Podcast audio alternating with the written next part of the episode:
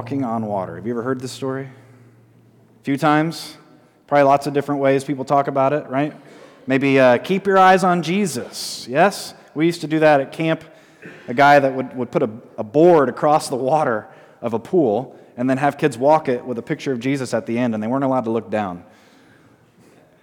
Liability would not like that, right? That's just asking for trouble. But it was, it was a test, right? A test that we came up with just to illustrate the point that that kind of interpretation uh, asks. Keep your eyes on Jesus. What does it mean? Other ways people use it is don't doubt. How many of you have ever had success with not doubting? Yeah. And sometimes the, the ways people use this story can be kind of harmful.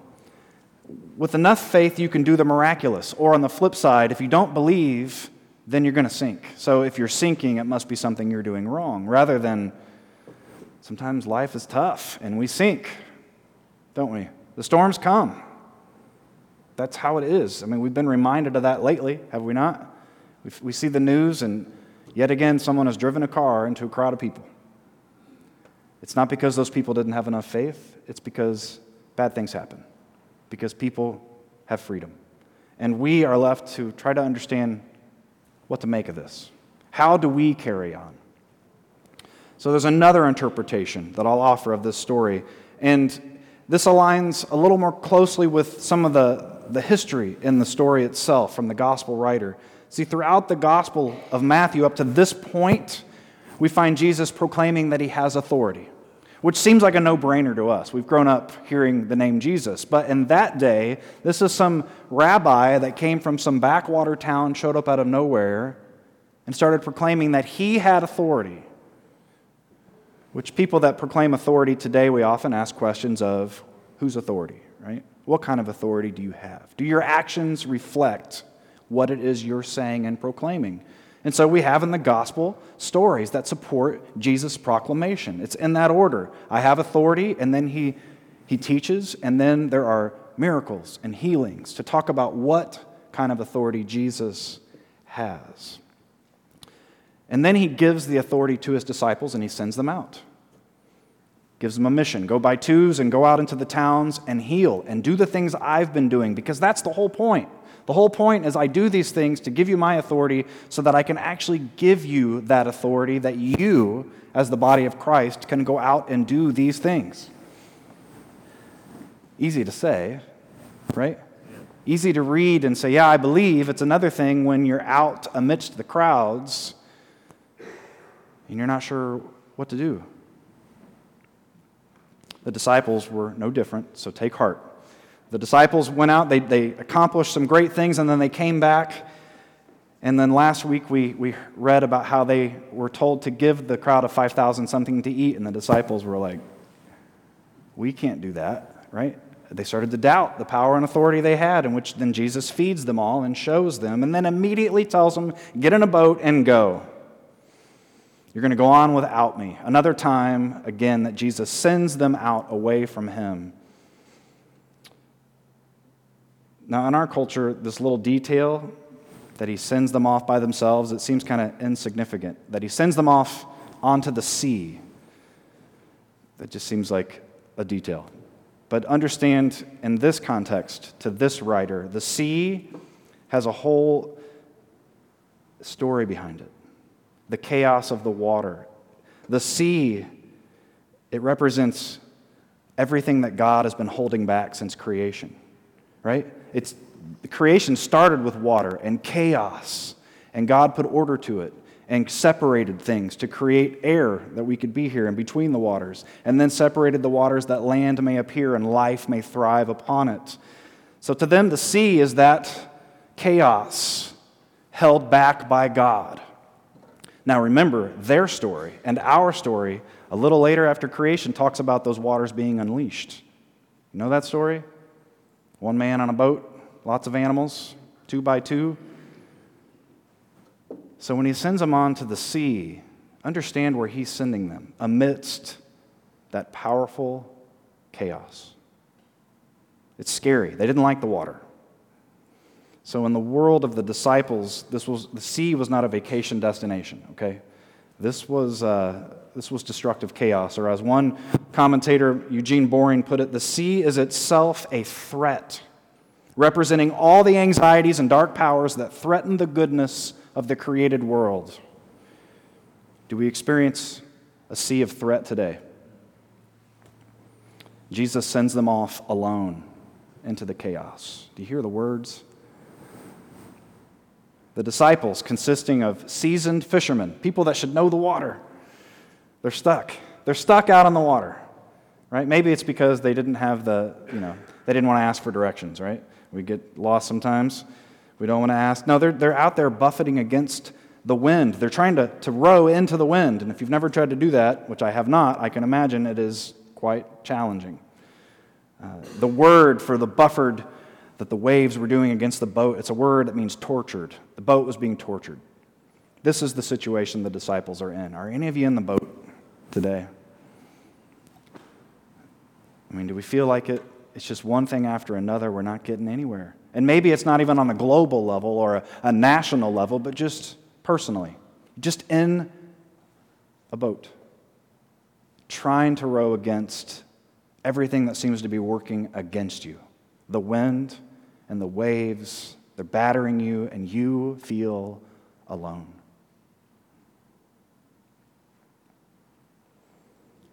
It's in this moment in the story the presence of Jesus appears. And his words are Be encouraged. It's me. Don't be afraid. Can you hear those words in your boat? Can you just be encouraged? Easier said than done. We know it's Jesus, we want to believe, but it's harder to let go of our fear in the midst of chaos. It is. Now, the words that he uses for it's me, it's, it's theological words, okay? It's, it's really saying I am. And if you don't know the words I am, when Moses is up on the mountain and asks God, Who are you? You're sending me somewhere, and they ask me who it is that's sending me. What do I tell them? What's your name? And God responds, I am. And Moses says, That does not clear it up, God, right? I am is the name of God. And, and you can read entire books about what those two words might mean when it comes to God's name. So we have Jesus saying, Be encouraged. I am. Don't be afraid. And so Peter, being like me, full of doubt, says, If it is you, then call me out. If it's you, if I am is really here, then prove it. Call me out on the water. And Jesus says, Come. And then Peter has to put his money where his mouth is, right? And he gets out and he starts walking and he's doing it. But then he notices the wind. The wind was always there. Isn't that weird? The wind is always there, but he, he, he, sees the wind. First of all, you can't see the wind, so I'm not really sure what that is. But he notices, he sees it, and he sinks. He sinks. And then he cries out, and Jesus lifts him up. Now, Peter was doing what he set out to do, and he was doing it. But then he began to think about it. You ever do something and you're just doing it, and then you start thinking about how you're doing it, and all of a sudden you can't do it anymore? It happens. It's like in that moment of contemplation of him thinking and seeing the wind, that hesitation, there was a shift. Jesus, says, I am, became him, how am I doing this? And when he started thinking, how am I doing this? He was no longer able to do it.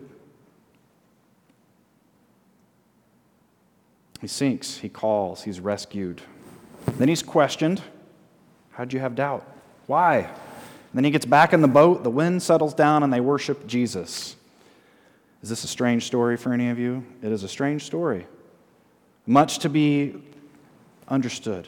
Now, they worshiped because only God can hold back the waters of chaos, can, can calm those waters. Not only that, but walk upon them.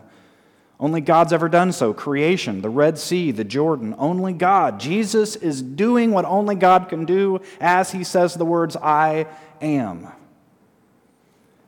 and they respond in worship. I would too. See, it's Jesus that brings the presence of God into the boat with us as the I am. Brings it into the world, into the midst of chaos, and into the presence of the church. Not to rebuke and scorn, not to blame and judge, but to say, Be encouraged. I'm here. Don't be afraid. And the gospel writer is thinking of his own church. This was written well after Jesus had ascended. He's thinking of the church post Easter, thinking of the church alone in a chaotic world without the presence of Jesus to calm the waters. We feel the presence of the wind today just as they did, do we not?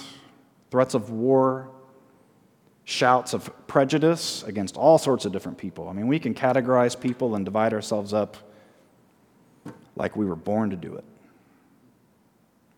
Whispers of lies, demands to follow others into violence and chaos. And we feel the torturous waters of that chaos, yes? Shifting politics, financial fragility, churches dividing and excluding, families shutting out loved ones, friends cutting each other off based on differences of opinions and views. If that's what's going on in your world, if that's the sea upon which you sail, I ask, what, what is it that you stand upon?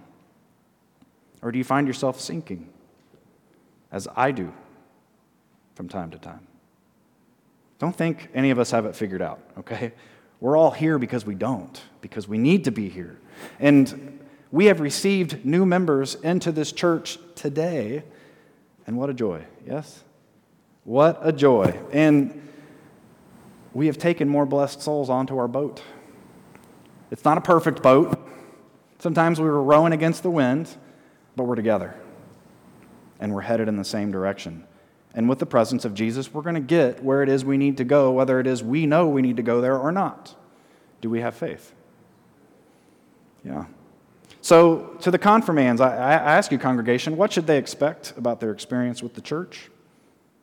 Or I'll ask you, what do you expect in your involvement, your, your presence here in God's church. In the midst of the stormy sea, let me ask you, how is your soul? Do you ever ask yourself that question? How is my soul?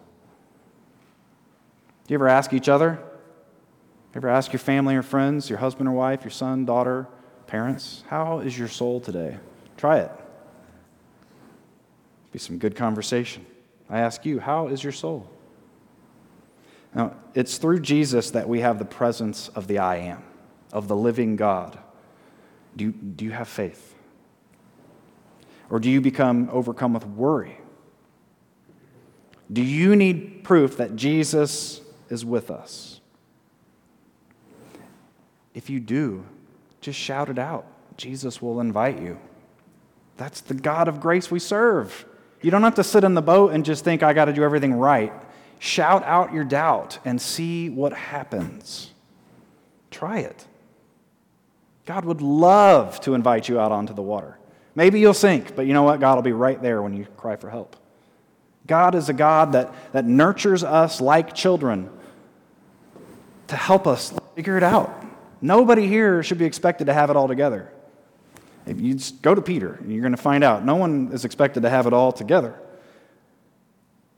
Today, as much as ever, it can be easy to be discouraged, and it's easy to get caught up in the sight and the sound of the chaos around us and to forget who it is we're called to be and what it is we're called to do, to forget that we're not alone in the boat. Look around this room. To forget that we forever have the presence of God through Jesus. And the good news is, friends, that Jesus encourages us through the church I don't know why God chose to do it that way. I don't know why we are invited to be the body of Christ. And don't take those words lightly. We are invited to be the body of Christ. That's the way God does it. If I sit and walk it, believing it, amazing things happen. I see it all the time. If I start thinking, how am I the body of Christ? It's usually when I start to sink. When I start to question and try to reason it out by my own understanding, That's when I usually start to struggle.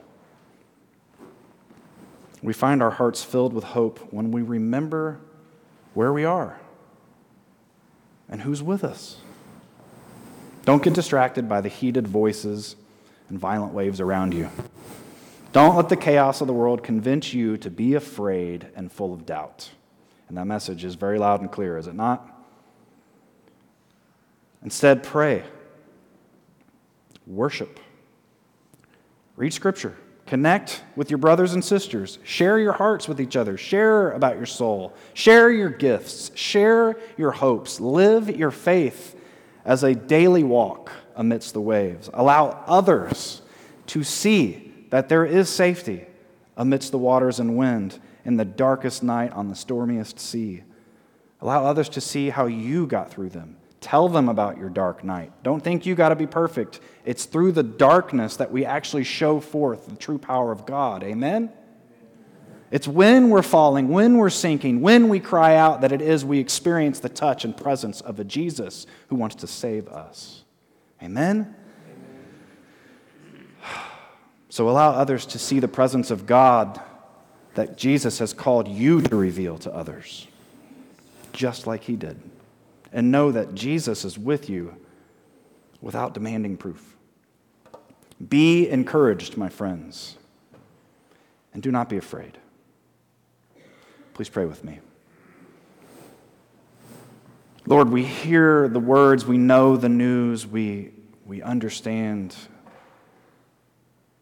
And in that turmoil in our hearts where we are just reluctant to just grab on with what we have as we sit and worry about what it is we aren't, what it is we've done, who it is we've been. It keeps us from reaching out. Lord, soften us. Remind us of your love and your presence.